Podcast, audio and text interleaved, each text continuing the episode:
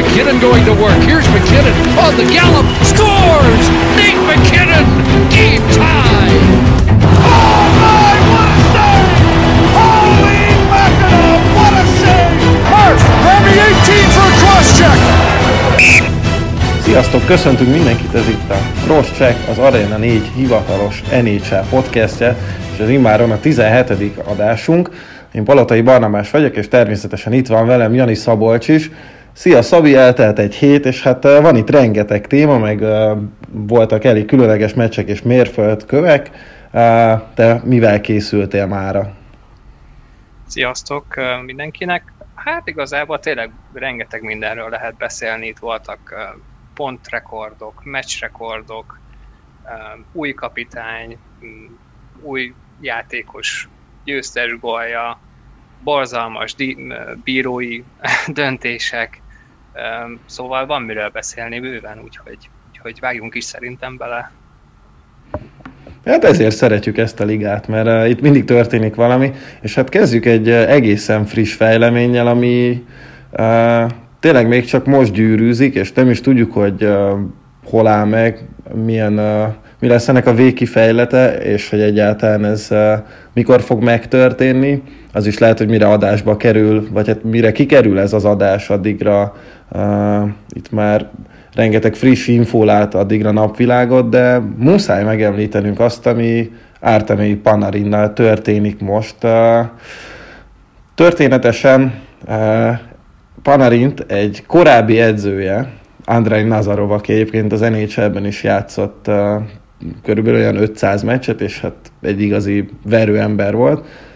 Nos, őt megvádolta azzal, hogy egyébként több mint 9 évvel ezelőtt szemtanúja volt, ahogy az akkor 19 éves Panarin egy rigai szállodában gyakorlatilag megvert egy 18 éves hölgyet. Amikor ez a sztori most ugye kikerült, akkor Panarin úgy döntött, hogy egy kis eltávot kér a Rangers-től, a Rangers pedig ezt megadta neki. Ugye felmerül a kérdés, hogy itt mi történt tulajdonképpen, miért most jött elő ez a sztori.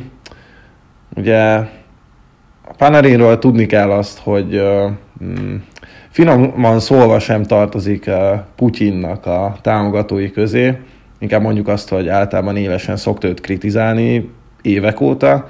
Egy hónappal ezelőtt volt egy uh, híres Instagram bejegyzése, amikor a, a Navalnyi itt az ellenzéki jelöltet uh, uh, támogatta, és hát a szabadságát követelte. Most pedig úgy néz ki, hogy uh, hát uh, valahonnan előkerült egy ilyen történet. Nazarovról tudni kell, hogy uh, hát egyrészt nem uh, szavahihető ember, és hogy egyébként elég őrült dolgai voltak már edzőként is. És hát ugye Putyinnak az egyik eh, fő támogatója eh, az orosz hokis berkekben. Úgyhogy eh, hát egyelőre annyit tudunk, az megjelent egy orosz cikk, amit egyébként már lefordítottak angolra, hogy ez az ominózus eset, ez 2011. december 11-én történt, amikor a Vityász Csehov, amelynek Nazarov volt az edzője, Panarin pedig a játékosa. Kikapott 2 0 a Dinamo Riga vendégeként, majd utána a csapat közösen lement a szállodának a bárjába, és ott történt ez az eset. Állítólag uh, uh, kiérkező rendőrök um, állították le Panarint, majd eljárás is indult ellene, Viszont Nazarov azt is hozzáteszi, hogy 40 ezer euróval, 40 ezer eurónyi készpénzzel kellett megvesztegetni a hatóságokat, hogy ebből aztán eh, ne legyen ügy, és engedjék el Panarint. Hát itt tartunk most. A Rangers azóta kiadott egy közleményt, hogy uh, teljes uh, benszélességgel támogatja Panarint, és uh, annyi időt tölthet a csapattól távol, amennyit csak szeretne, hogy rendszerezze a gondolatait. Emellett azt is megemlítik, hogy ez, ez egy politikai támadás Panarin ellen. Szabi, hogy látod itt a dolgokat? Mennyire újdonság ez az NHL történetében, és ez mennyire lehet egy ilyen precedens teremtő dolog? Hát nagyon nehéz azért erről beszélni.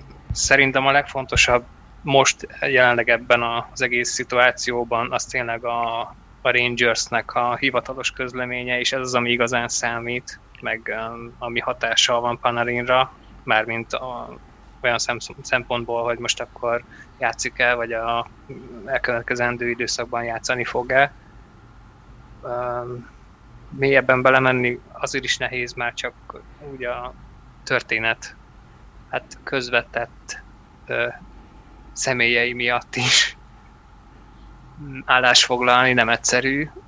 Az, a legrosszabb ebben szerintem, hogy voltak mostanában ö, hasonló botrányok a ligával kapcsolatban, mondjuk uh, Mitchell Miller uh, és a többi, és azokról azért lehetett tudni,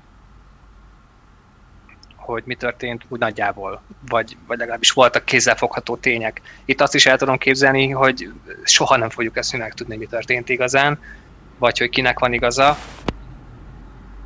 de azért azon el lehet gondolkodni, amit már te is említettél, hogy az illető edzőnek mondjuk milyen reputációja van jelenleg, de, de én ebben szinte majd, hogy nem biztos vagyok, hogy tényleg nem fogjuk látni ennek a történetnek az igazi képét és valós képét.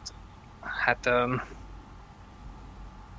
most egyelőre tényleg az van, hogy a Rangers mellett áll, ami egyébként azért is fontos, mert, mert hogyha ezt nem így gondolná a klub, akkor arról is biztosan tudnánk, mert például a, nem is olyan régen volt a Rangers házatáján egy, hát nem, nem ilyesmi botrány, de, de az a lényeg, hogy egy, egy játékos pályán kívüli viselkedése adott okot arra, hogy elküldjék a csapattól, vagy az is igazából pontosabban. Tehát, hogyha, hogyha arról van szó, hogy valakit el kell távolítani a csapattól, mert nem illik bele a franchise képébe, akkor, akkor a Rangers ezt, ezt megteszi. Úgyhogy most jelenleg kiállnak Panarin mellett, tehát ők biztosan úgy gondolják, hogy, hogy, hogy őt most meg kell védeni. Hát kíváncsi vagyok, nem tudom. Azért komoly, komoly sztori ez. Hát majd meglátjuk, hogy mi lesz a vége, vagy legalábbis tudunk egyáltalán bármi kon- konkrétumot majd a következő pár napban. Igen, itt biztos, hogy lesznek majd információk itt a jövőben is. Ugye kérdés nyilván, hogy annak vagy azoknak mennyi lesz az igazságtartalma, melyik oldalról jönnek, stb. stb. Ugye Panarinnak a családja Oroszországban él, és ők is hasonló beállítottságúak, mint, mint a Rangers játékosa. És azt is tudjuk, hogy Panarin most igencsak aggódik a családjáért, mert hát hogyha ő egy politikai támadás keresztüze lehet az Egyesült Államokban, akkor talán nehéz belegondolni, hogy a családjára mi várhat, hogyha tényleg erről van szó. Ugye fontos leszögezni, hogy ezek nagyon komoly vádak, és, és ugye nem lehet azt egyértelműen kijelenteni, hogy, hogy ez, ezek, vagy ez az eset egyáltalán meg sem történt. Mert itt azért viszonylag részletes ez a leírás, amivel Nazarov előállt, csak ugye Nazarovról tényleg azt kell tudni, hogy, hogy nem nem teljesen beszámítható. Ugye neki edzőként is voltak olyan megmozdulásai, hogy a hokiütővel támadt rá szurkolókra, vagy, vagy mondjuk a bíróknak néhányszor a középsúlyát mutogatta, vagy bedobált egy-két cuccot a kispadról, hogyha nem értett egyet az ítéletekkel, szóval uh, abszolút helyén kell kezelni azokat, amiket ő állít, viszont egyrészt nem a, nem a mi feladatunk, hogy igazságot tegyünk, az tényleg sokat elmond, amit ugye, amit ugye te is mondtál, hogy a, a Rangers pillanatok alatt reagált az ügyre egy eléggé határozott állásfoglalással, és tényleg, hogyha meg arról van szó, hogy a, egy játékos kell fegyelmezni, akkor ők azt, azt ugyanúgy azonnal megteszik, ahogy ezt D'Angelo esetében is megtapasztaltuk. Itt viszont ugye pont a másik oldalra álltak, és a, és a játékos mellett állnak ki. Közben olvastam egy Dylan Strom nyilatkozatot is, ő arról beszélt, hogy az egész csapat le van sújtva, viszont abban biztosak, hogy Rangers tényleg mindent meg fog Panarinnak, hogy egyrészt magát tisztázza, másrészt uh, a, a gondolatait is, meg hogy rendet tegyen a fejében, és hogy próbálja valahogy megemészteni ezeket a a dolgokat. Hát nem egyszerű, és, és tényleg nem emlékszem hasonlóra,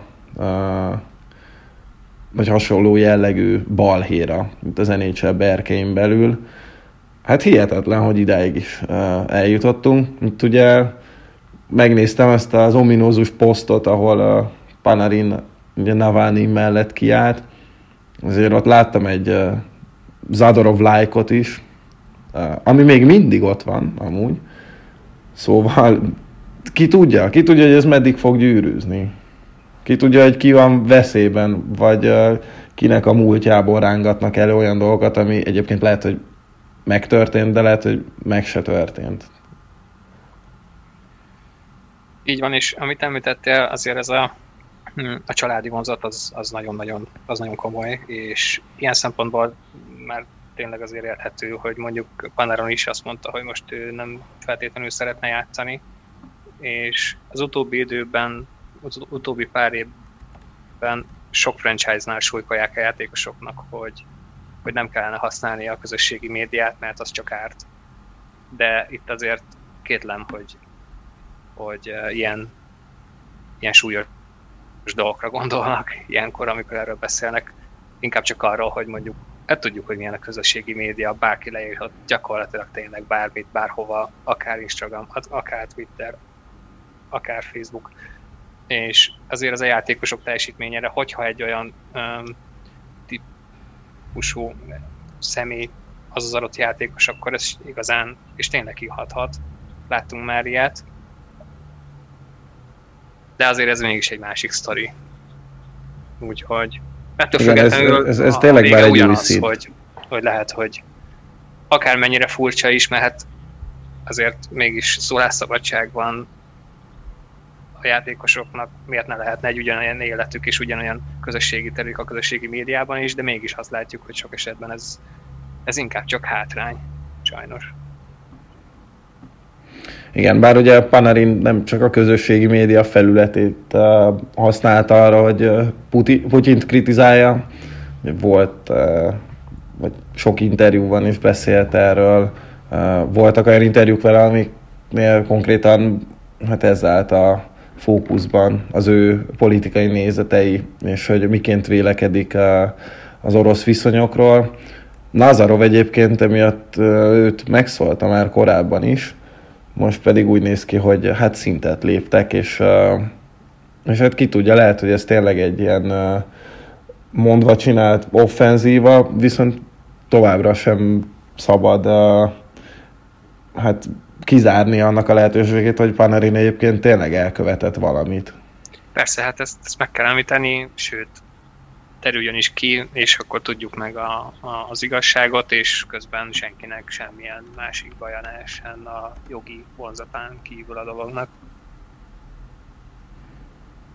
Igen, uh, hát talán igen, van ez a legfontosabb, hogy, uh, hogy senkinek semmilyen baja ne essen. Uh, úgyhogy tényleg egyelőre ennyit tudunk, Mm, mindenki nyomoz, az összes észak-amerikai újságíró, valószínűleg sok orosz újságíró, és talán még egy néhány lett emberke is az ügyben.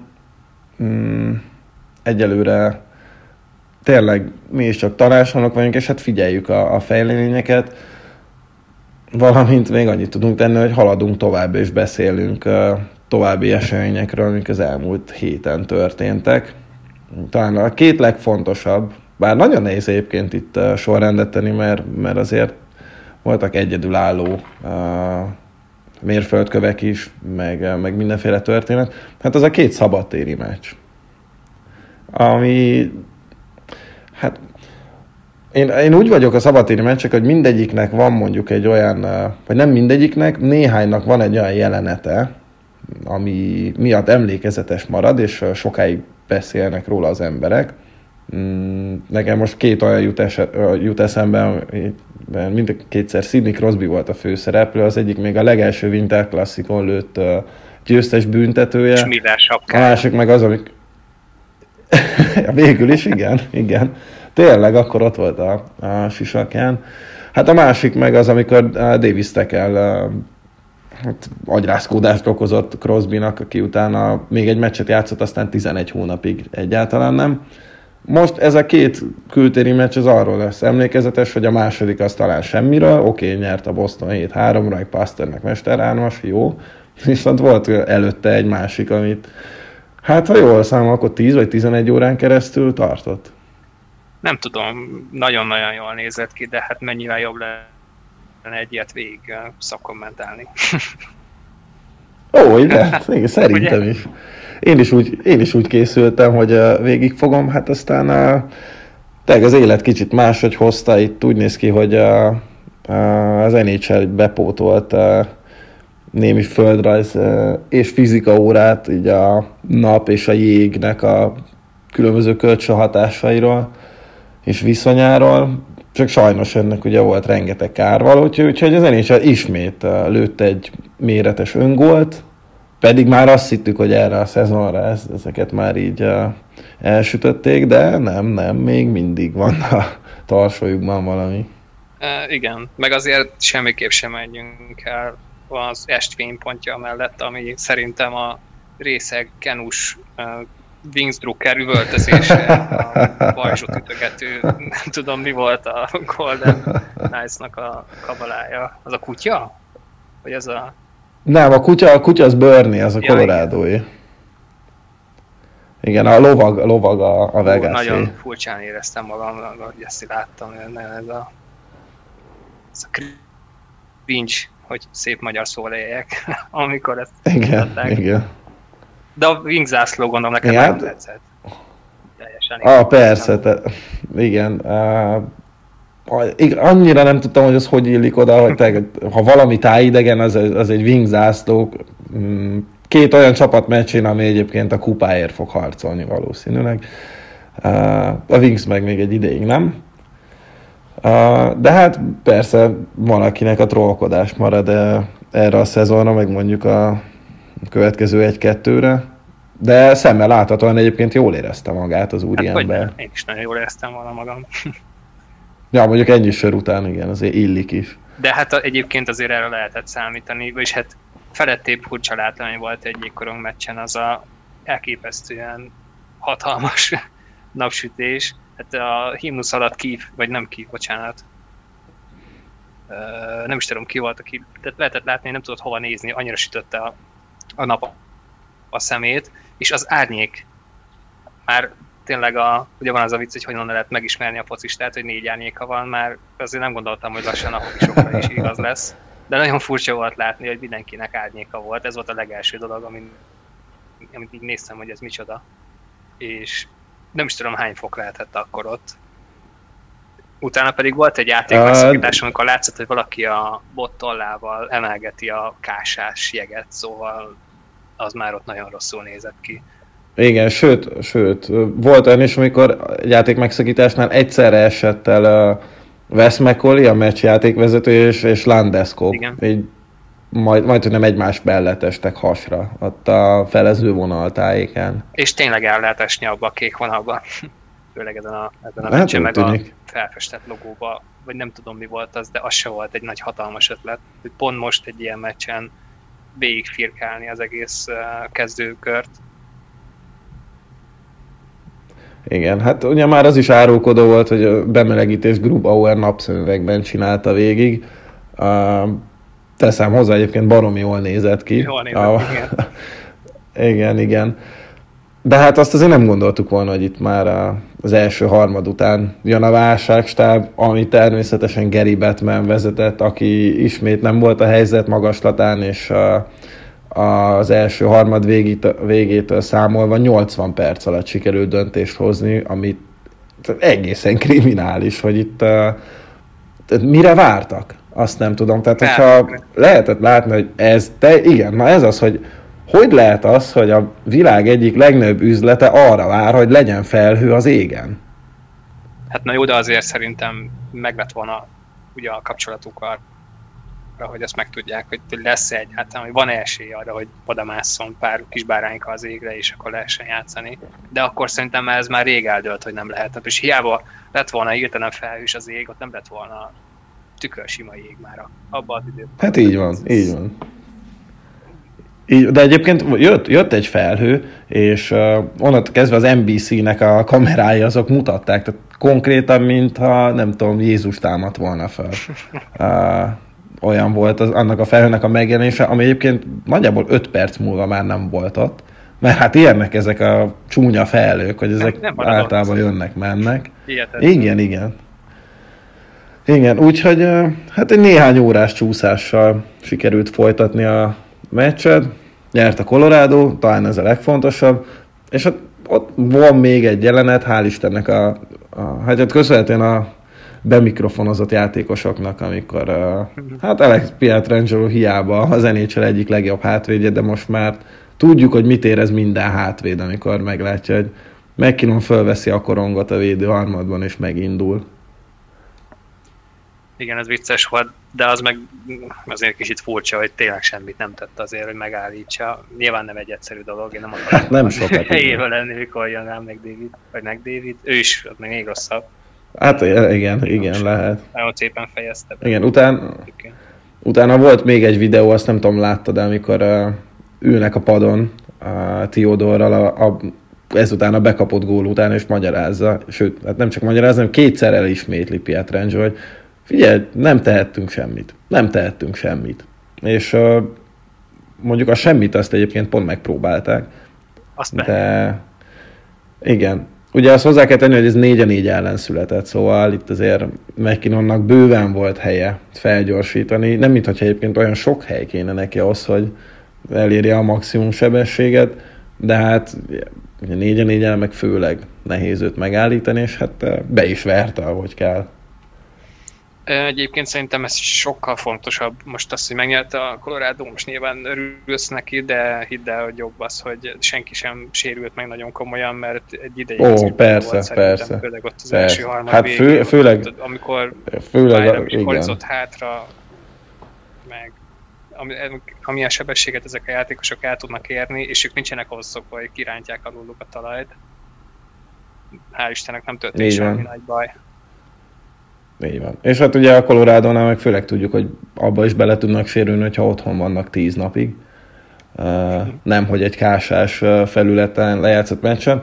Én erre bízom benne, hogy Landeskognak nincs semmi baj, azért Kerry nagyon csúnyán fejbe könyökölte őt. Uh, azt már tudjuk, hogy emiatt nem fogják szankcionálni, hát nyilván, mert az nhl van szó. Uh, de ja, remélhetőleg, és nem csak a colorado hanem a Vegasban is mindenki megúszta épp bőrrel ezt a kis kalandot. Utána már okulva az első meccsen az NHL, még mielőtt döntött volna arra, hogy mi lesz az első meccs sorsa, a másodikat gyorsan elcsúsztatta, mert hát ugye megvannak a prioritások. Az pedig sikerült uh, egybe lenyomni, ugye a Flyersnek elég sok hiányzója is volt, úgyhogy ez a 7-3 ez talán annyira nem meglepő, vagy hát az, hogy a Boston nyert, Hát meg az, hogy Pasternak ütött megint egy, egy triplát. Hm. Ilyen furcsa, hogyha ő elkezd gólokat lőni, akkor a három alatt nem áll meg, Matthews pedig sohasem lő hármat, ő mindig csak kettőt lő. Egyszer lőtt négyet, meg jó, két mester hármasat, de az is még nem is olyan régről. De akkor beszéljünk is róla, és akkor lehet, lehet. Beszéljünk is akkor szerintem Matthewsról, meg akkor térjünk át itt a lesz, van és lesz is majd ilyen szegmensünk, hogy a hét mérföldkövei. Uh, remélem nem sértődsz meg, hogyha azt mondom, hogy a háromból, amit hoztunk, talán ez a legkevésbé fontos, de azért mindenképp egy jó, akkor inkább úgy mondom, hogy nem érdekel, hogy megsértődsz. De, de abszolút említésre méltó az, hogy kezdte a szezont. Ugye már az előző adásban is beszéltünk, vagy beszéltél róla, de hát ez a 18 meccsen 18 gól, ez, ez egészen félelmetes. Igazából én sem nagyon tudok erre már így mit mondani. Hihetetlen. Most a Montreal ellen is ugyanúgy lőtt két volt, mint hogyha csak így annyi lenne, hogy reggel felveszem az oknit. Az elmúlt három meccsen lőtt annyi ötöt, elmúlt két meccsen 8 pont, 4 gól, 4 assziszt, de egyébként 16 meccses pontszerzési sorozatban van, ami hát kettő kell még, és akkor beállítja Eddie Olcsik rekordját, azért az furcsa volt. Wow! Na! Tor- Torontóban ő tartja, tartja ezt a rekordot. Már csak Na, ezt nem gondoltam Jó lenne, volna. hogyha Matthews ezt átvenni. Mm, de ami azért ennél fontosabb, meg meghökkentőbb szerintem egy picit, hogy most végül is ezzel a top 20-ban van, mint Toronto játékos. Mennyi? Nem mondom, Mármint az, öz, az összgóljait számítva. Igen, 176 volt lőtt eddig a 300 pár meccs alatt, és 23 éves is a top 20-ban van. Valamint, ami még azért jól hangzik, az az, hogy az első négy lejátszott szezon alatt lőtt gólok száma, az 5 az 5, 5 az 5-re lőtt gólok száma. Ebben uh, Gretzky az első, második Hall, uh, harmadik Lemieux, utána Lindros, és utána jön Matthews. Nem rossz, nem egy, rossz egy társaság egy egyébként. Társaság, igen. Igen, hát uh, félelmetes, uh, félelmetes lövése van egyébként. Mm, tehát én, én már McKinnonétől is odáig vagyok, de Matthews tényleg az, aki, aki mindenhonnan, mindenhogyan képes gólt lőni, legalábbis a, az alapján, amit én láttam tőle így az elmúlt években.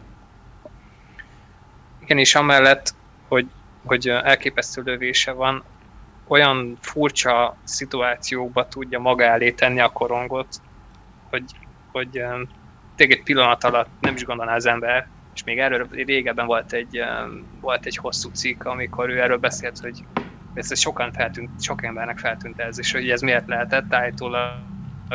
Ugye amikor elkezdett Arizonába hokizni, akkor még úgy nem igazán nagyon, hát volt a, már ott volt a Phoenix, de még egy-két éves franchise-ként. Azóta sokkal többet elértek már a ligában, na jó nem, azóta se.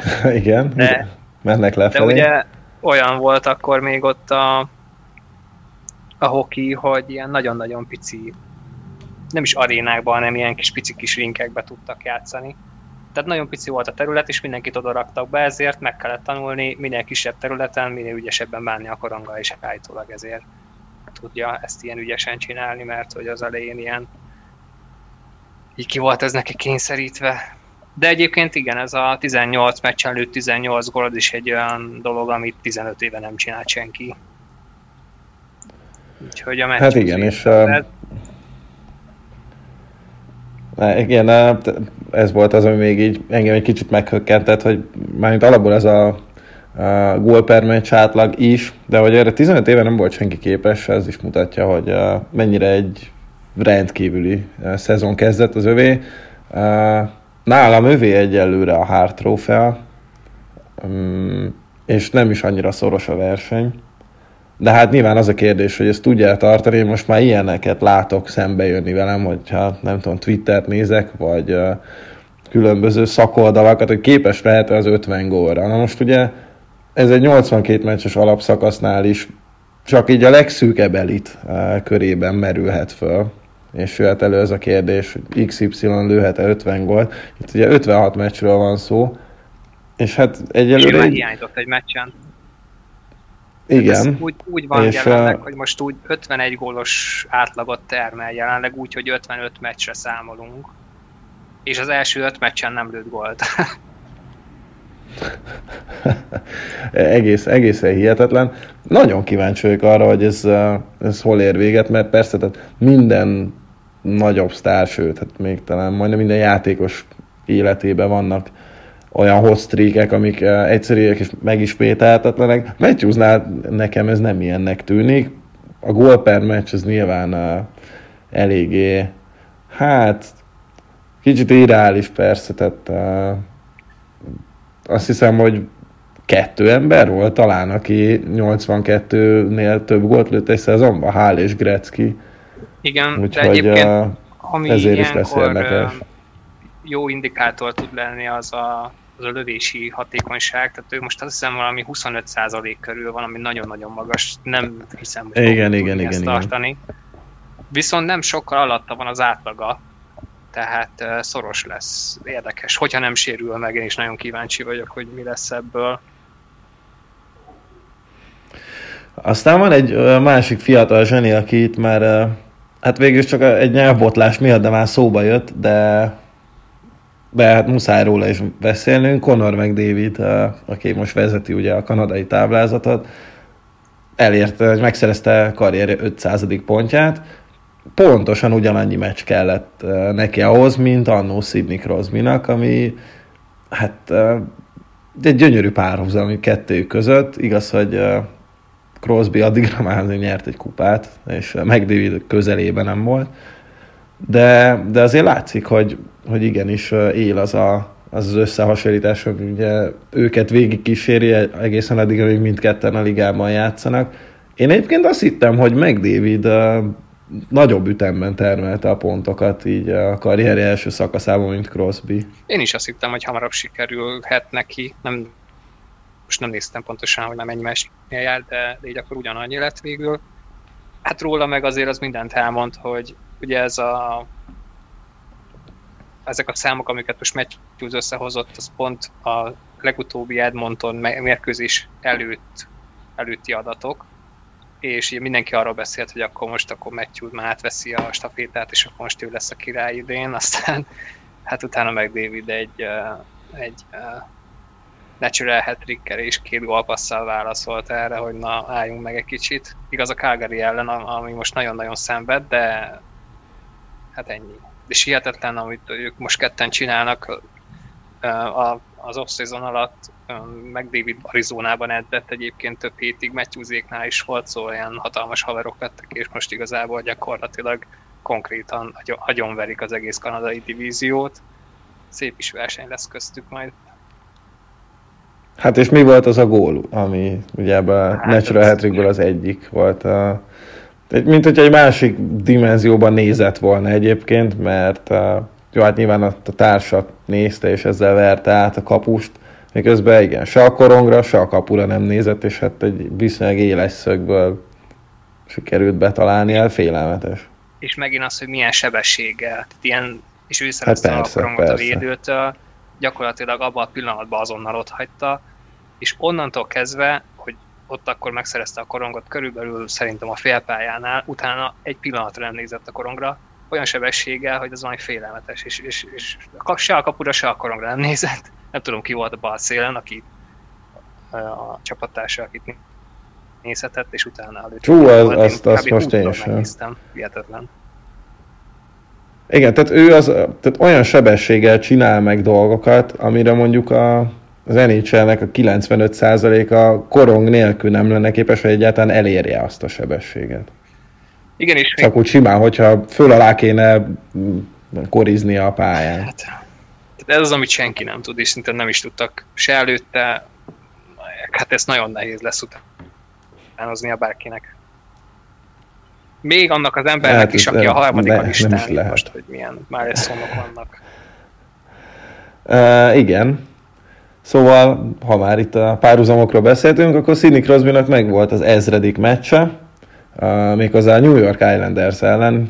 Úgy tűnik, hogy nagyon szereti az Islanders, mint ellenfelet, amikor ilyen fontos mérkőzésekről van szó. Ugye annó még a, pont abból az ominózus agyrázkodásból az Islanders ellen tért vissza, és lőtt gólt rögtön a hatodik percben, aztán 2 plusz 2-vel fejezte be azt a meccset, utána az Islanders ellen később volt egy olyan meccs, ahol eltört az állkapcsa, most pedig ellenük ünnepelte a, a, az ezrediket. Kicsit azért sajnáltam nyilván, hogy itt a nézők nélkül ment le a ceremónia, kapott egy ezüstütőt, meg egy, egy képet, amit ezer olyan fotóból montíroztak össze, amiken egyébként ő szerepel, Ja nem, bocsánat, nem az, hogy ő szerepel, hanem az összes meccséről. Tehát minden meccsről egy-egy fotó, és abból jött ki egy őt ábrázoló kép.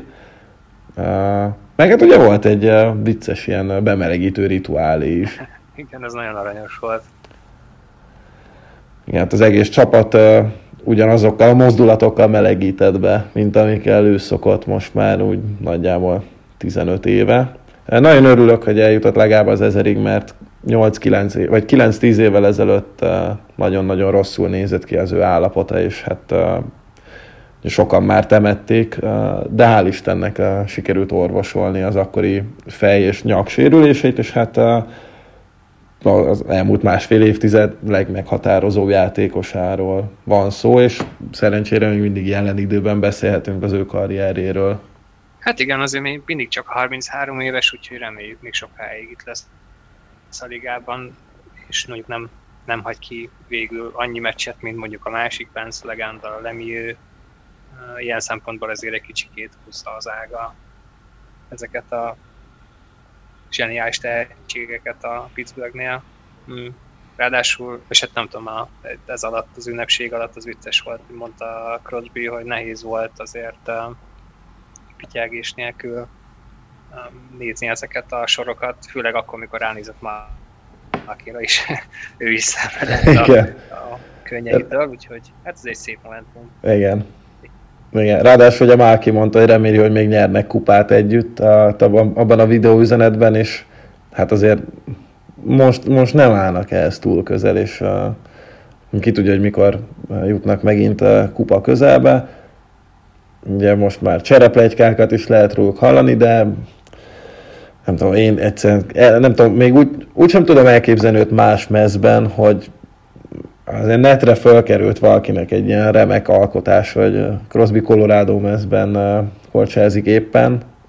Hát nem tudom, majd, hogy nem Isten káromlásnak tűnik. Hát a Montreali szál az, ami már, már amióta, Na, az is van, igen. Már amióta bekerült a ligába, azóta van egy ilyen.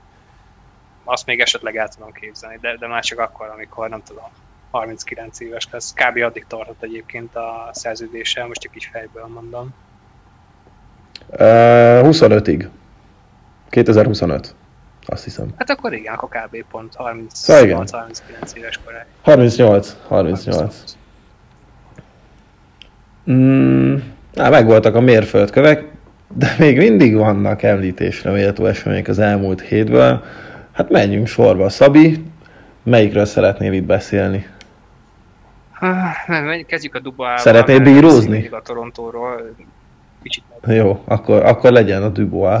Azt hiszem az első gólját lőtte, és ez egy hosszabbításos győztes gól volt, nagyon szép. Vagy már lehet, hogy a második. Na mindegy, az a lényeg, hogy a Winnipeg a csere óta azért eléggé jól megy.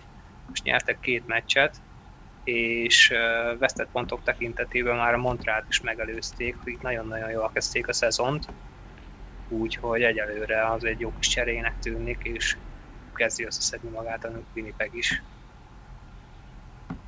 Egyébként vicces, mert első ránézésre ez egy ilyen lose-lose csere volt, amikor így ez kiderült.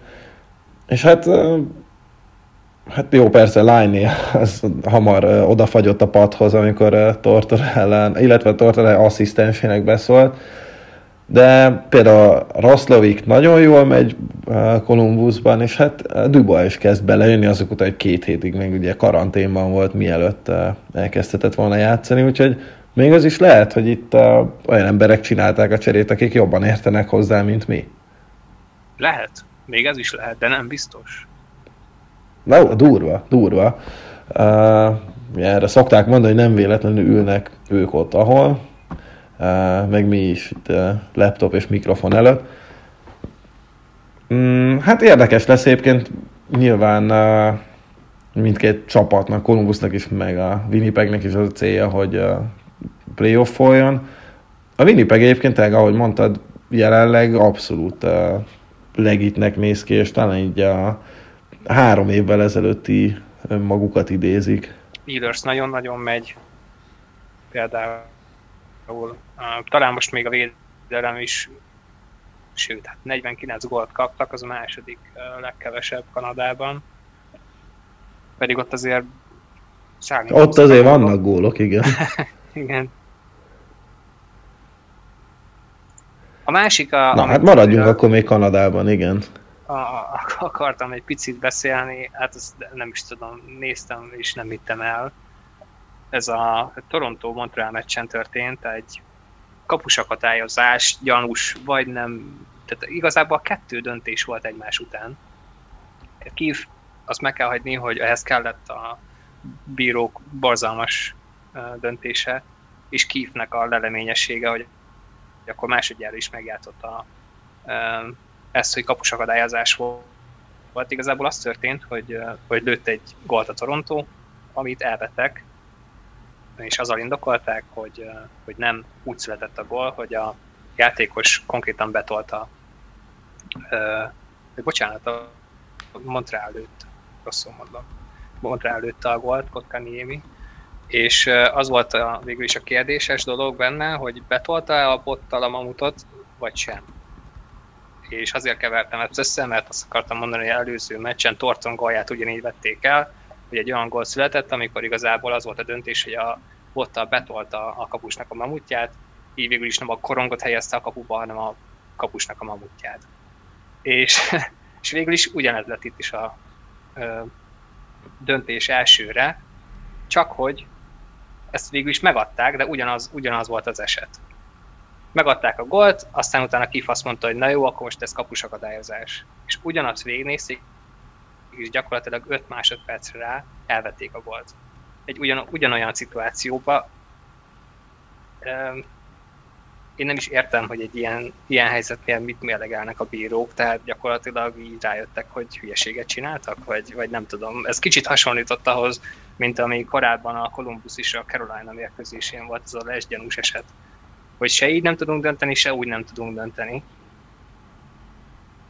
És, és a vége az, hogy, hogy most itt ebben a szituációban az, hogy a Montreal pórul járt, főleg úgy, hogy ugye az első töltet az az volt, hogy na jó, akkor 4-3 a mérkőzés, és akkor mehetünk tovább. Aztán hirtelen három másodpercre rá pedig az van, hogy na bocs, mégse lőtetek volt, mégis elvesszük. Szóval ezek azok az esetek, amiket azért jól ne redukálni így a ligában, és ezt mondom úgy, hogy ez a Toronto jól jár, de hát a komédia volt az egész. Nem, nem is értem.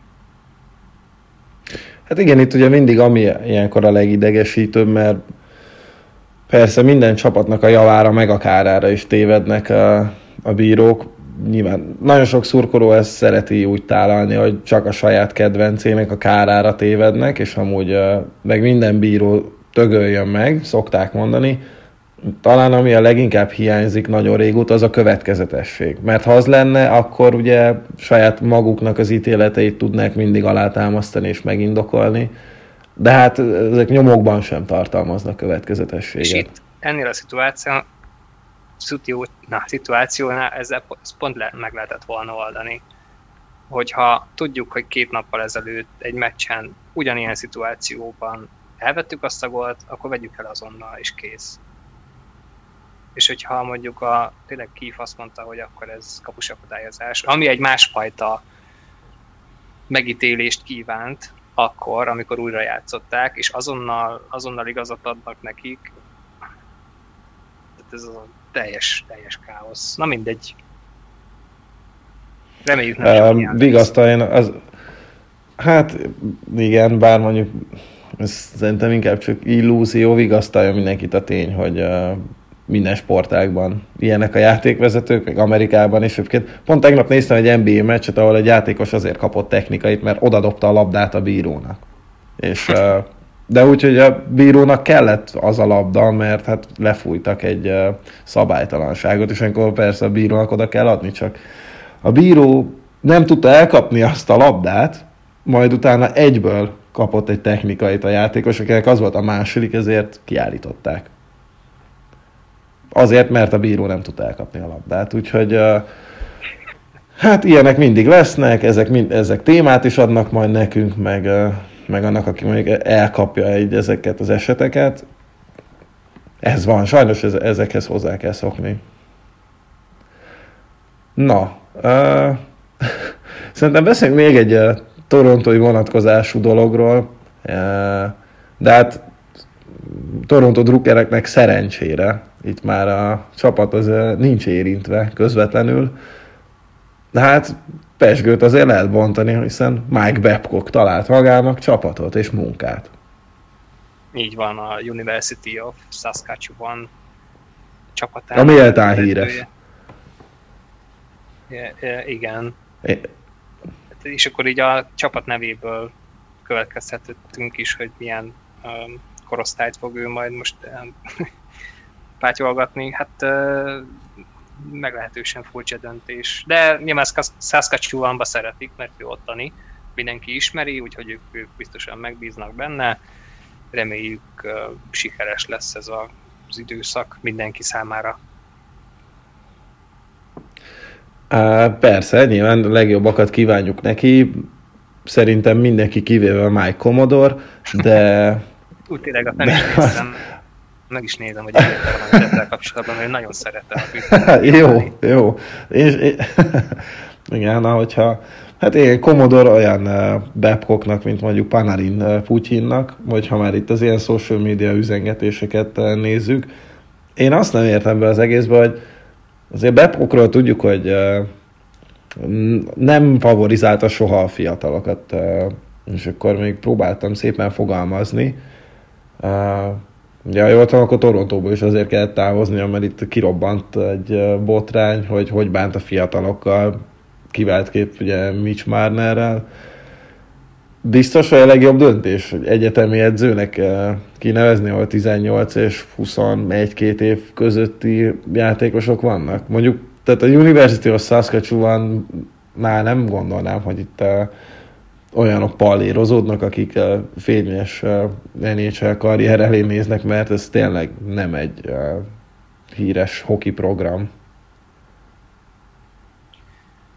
Hát majd az idő ezt eldönti, de igazából hát most ami Torontóban történt, az, az, az szerintem kimondhatjuk, hogy gyakorlatilag egy fiatal játékos megszégyenítése volt, még hogyha nem is ez volt a célja, mert azóta jött egy olyan, olyan hosszú interjú, hosszú idő után, több mint egy év után megszólalt, ahol azt mondta, hogy igazából itt persze elismerte, hogy hibázott, de hogy nem ez volt a célja. Higgyük el neki. Hát most nem tudom, az biztos, hogy, hogy ott kemény, kemény, kemény mind game lesz, ami azt jelenti, hogy majd a szegény játékosoknak ki kell találniuk a adott jág, jégidőből, és hogy most mondjuk miért játszik XY a legtehetségesebb játékos helyett.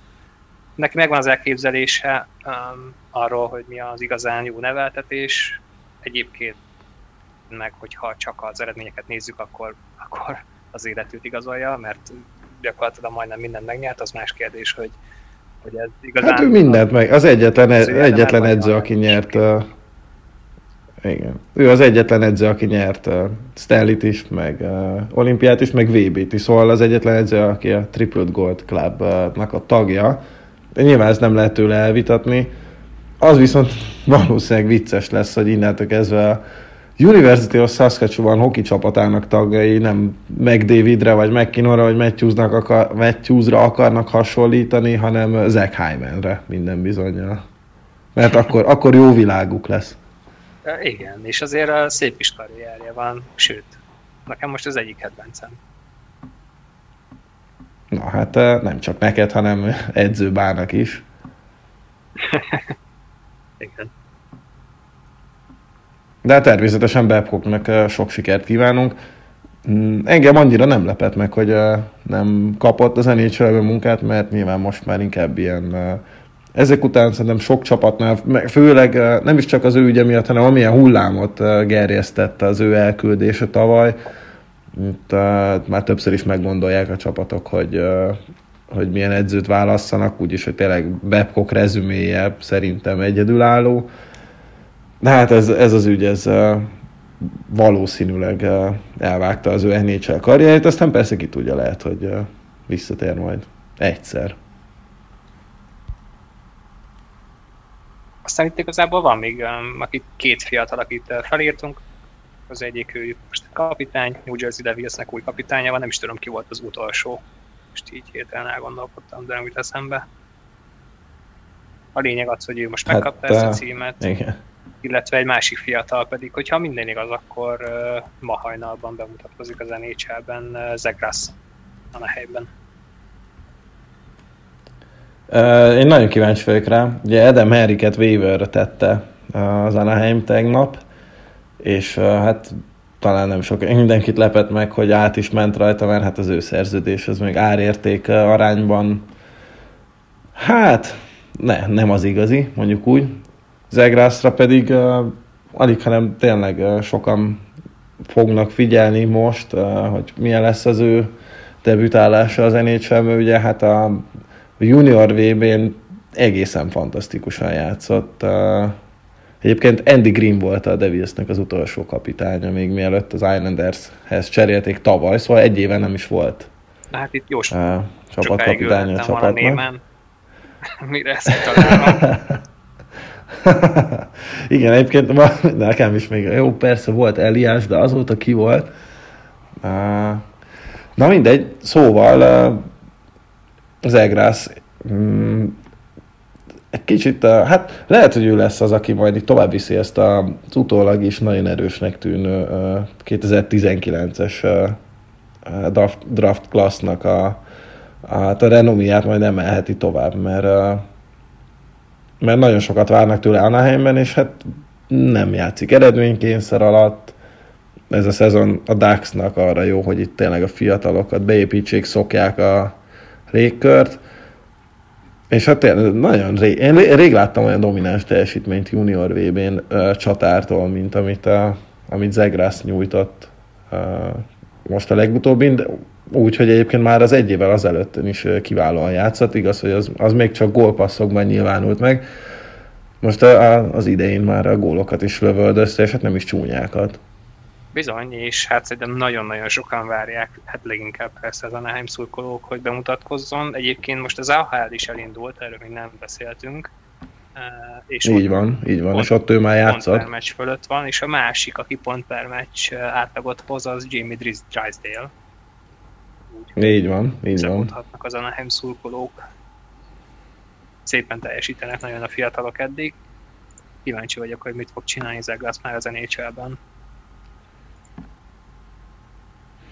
Hát alig várjuk. Lehet, hogy mire ez az adás kimegy, addigra már be is mutatkozott mondjuk egy négy gólos meccs, mint Matthews annó. Majd akkor ezt, ezzel fogjuk a, vagy a Facebook posztban ez fog szerepelni. Másik Los Angeles-i csapat, mert azért Anaheim-et talán lehet Los Angeles-i megsorolni, vagy hát vagy előváros, külváros, de hát a Kings is uh, uh, éppen a fiatalokra próbál majd építeni jövőben, de úgy tűnik, hogy most már megállják a helyüket, legalábbis egy elég jó sorozatban vannak. Igen, és a fiatalokra próbálnak építeni, de ami nekem nagyon-nagyon ami nekem nagyon-nagyon megakadt a szemem, hogy Dustin Brown 8 gólt lőtt, és 14 pontja van idén. Igen. Tehát gyakorlatilag igen. a semmiből jött vissza, és azt hiszem vele kapcsolatban volt ez a vicces, vagy tweet, vagy valamilyen cikk, hogy a, a gyereke mondta róla, hogy hát apuka nem annyira nagyon jó játékos. és plusz 6, 14 pont 16 meccsen, Doughty 15 pont, Kopitár 21 pont, hát mint hogyha 2012 lenne. Igen, nagyon fura, hogy honnan jött ennél a három embernél ez a, ez a hírt, hát nem is, vagy nem tudom, hogy ez hirtelen fellángolásnak lehet nevezni, vagy tényleg hogy találtak vissza egyszerre hárman a helyes útra. Nem hiszem, hogy erre túl sokan számítottak, viszont ezzel bejelentkeztek a, a Honda divízió negyedik helyéért eléggé, eléggé markánsan. És ez a negyedik hely, ez most tényleg bárki lehet. Ugye beszéltünk korábban arról, hogy a Minnesota mm, összeszedte magát, én azt mondtam, hogy a, talán a San Jose is odaérhet, és egyébként ők sem vannak annyira messze. Itt Na mi az, hogy? Mi az, hogy? Azt mondtad, hogy megnyerik a hát divíziót. Végül is, hogyha... Mondjuk az, az valóban nem a negyedik hely, ez igaz. Meg hogyha azt nézed, két meccse kevesebbet játszottak, mint a St. Louis, és hat pontra van a San Jose, és talán játszanak is a héten egymással, de ez nem biztos. Na mindegy, az a lényeg, hogy itt tényleg bárki lehet. Los Angeles, Arizona, Minnesota, San Jose, Anaheim ötös közül. Egyébként a amikor még a felvezetőt csináltuk, én szerintem szintén majd, hogy nem mindenkiről elmondtam, hogy hát igen, amúgy ők is odaérhetnek a negyedikre, ők is, ők is, ők is. Egyedül a Kingsnél mondtam azt, hogy teljesen reménytelen. Tehát a, az öregeket hagyjuk, mert nekik már lefőttek, elvé a fiatalok meg még nem elég jók ahhoz, hogy itt a harcban legyenek. Erről ennyit. Igen, és négy meccset nyertek Ginorban. Mm, most az hiszem azért a St. Louis-zal játszanak legalább kétszer a héten, úgyhogy úgyhogy fel van adva a lecke. És hasonló a helyzet egyébként Chicagóban is, hogy ott mondjuk valószínűleg Patrick Kane-nek egy hozzátartozója sem mondta azt, hogy, hogy ő nem egy jó játékos, mert hát Videstól 13-14 éve bolondítja az nhl és úgy tűnik, hogy hát ő sem hajlandó öregedni, de ugyan ott, ott is a fiatalok hát szépen állnak be a sorba, és hát úgy néz ki, hogy kapusposzton is megtalálták a jövő emberét. Az a divízió érdekes lesz ezen a héten, mert a Tampa Caroline-val például a, ugye az első, első egy-két hely, egy-két-három, mert most a Florida is nagyon jól megy, fog, fog dönteni. Bizony. Négy meccset játszanak zsinórba, azért az nagyon komoly tekintve, hogy, hogy itt tényleg folyamatosan egymással játszanak, tehát egy meccs, szinte mindegyik meccs négy pontos. Itt azért rengeteget lehet bukni, eddig a Carolina most simán nyerte az elsőt, de lesz még, a, lesz még három a héten.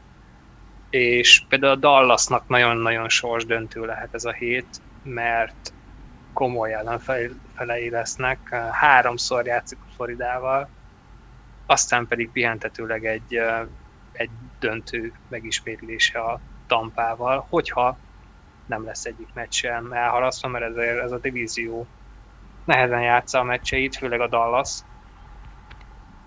Úgyhogy uh, itt nagyon össze kell kapnia magát a Dallasnak, mert, mert hogy ha ez rosszul sikerül ez a hét, akkor komolyan lemaradhatnak, és ott inkább a Nashville és a Detroit fog rájuk kacsingatni, mint sem, mint sem a Tampa vagy a Chicago.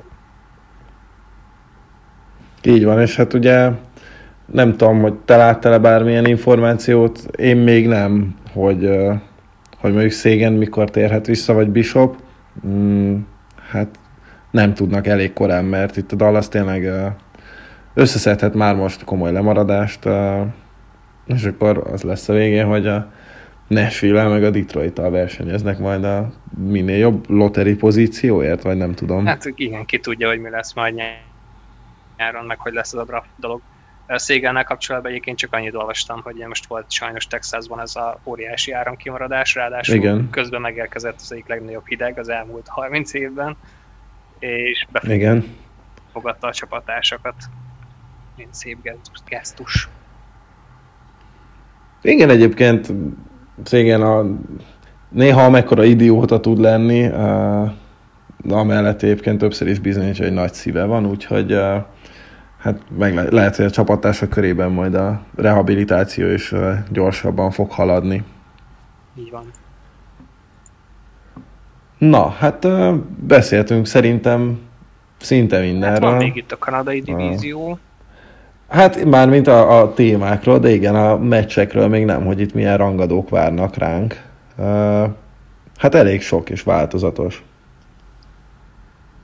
Ugye Kanadában hasonló helyzetben van egyébként a Calgary, mint a, mint a Dallas a másik divízióban. Az ők 18 meccset már játszottak, de pont ezért számomra van a csalódás, amit csinál a Calgary. Most három meccset is veszítettek, kettőt az Edmonton ellen, most sorozatban. És hát a, végül is most a következő két meccsük az a Torontóval lesz.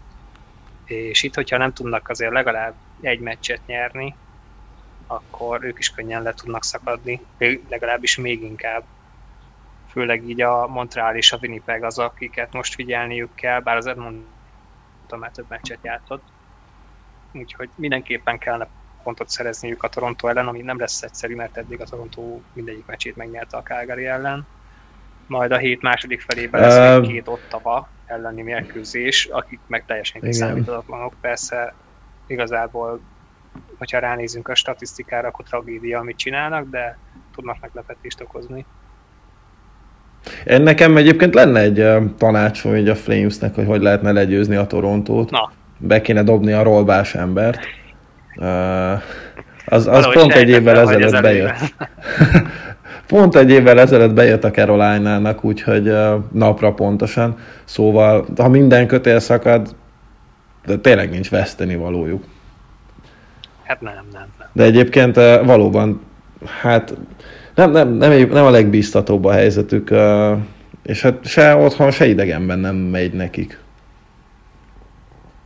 És ugyanígy nagyon-nagyon hasonló helyzetben van a Vancouver is, akik most kétszer az Edmontonnal játszanak, akik most uh, elég jó sorozatban vannak. Utóbbi tíz meccsen 8 győzelem, két vereség, legutóbbi három meccset megnyerték, meg David szárnyal, és hogyha itt mondjuk megint kétszer kikap a Vancouver ráadásul ők csak kétszer játszanak a héten, hát akkor az nagyon-nagyon könnyen ott találhatják magukat a éppen csak az Ottawa előtt. Mert, mert azért a Calgary valószínű, hogy ebből hát rengeteget négy meccset játszanak a héten, legalább négy pontot biztosan fognak hozni, úgyhogy a Vancouver nagyon még talán rosszabb helyzetben van, mint a Calgary, sőt. Hát igen, ugye amiről beszéltünk egy hete, hogy most már tényleg nem várhatnak azzal, hogy hosszú hajrát nyissanak, vagy hogy feltámadjanak, még mindig nem. Úgyhogy um, itt lassan, uh, lassan el kell gondolkozniuk azon, hogy ez egy uh, playoff nélküli hát, tavasz vagy, vagy nyár lesz uh, ez a Canucksnál, és, uh, és egyébként lehet, hogy ketté fog szakadni ez a divízió egyébként mondjuk a következő egy-két héten belül? Hát az attól függ mondjuk, hogy ez a, ez a hét szerintem nagyon-nagyon sokat dönthet erről. Ugye játszik a Winnipeg és a Montreal is, ott, hogyha oda-vissza verik egymást, akkor kb. ugyanott tartanak, de hogyha, tehát a Winnipeg könnyen le tud szakadni a Montrealtól, hogyha megnyerik mind a kettőt, és kérdés, hogy tényleg a Vancouver és a Calgary hogyan él ezzel a helyzettel, hogyha, hogyha nem tudják lehozni ezt a hetet, akkor bizony az van, hogy, hogy ketté szakad az egész szinte. Pedig én arra számítottam, hogy ez egy nagyon-nagyon szoros divízió lesz. A Toronto azért eléggé elhúzott. Um, meglátjuk.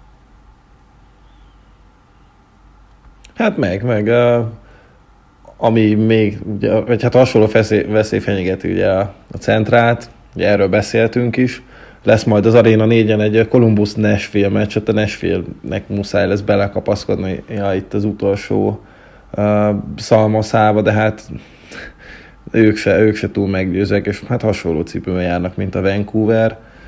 Uh, itt is az van, hogy van öt csapat viszonylag együtt, illetve hát abból is mondjuk kettő-három inkább, aztán jön még kettő, és utána hát a igen, Dallas, Nashville, Detroit, az,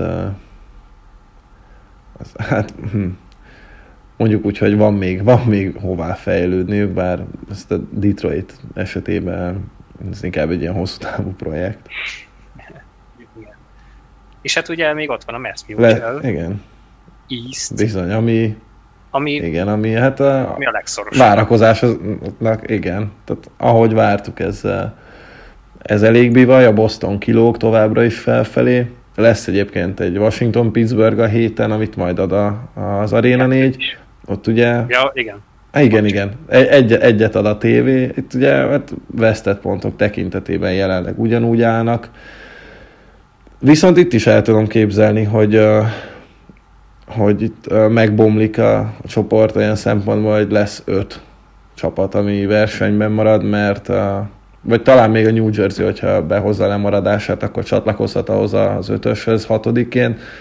A Buffalo, hát úgy tűnik, hogy soha nem fogja tudni átlépni a saját árnyékát, a Rangersnél pedig nem tud tudni, hogy ez a, ez a Panarin féle hát betervezett karaktergyilkosság, ez, ez meddig fog tartani, és hát már most sem állnak túl jól.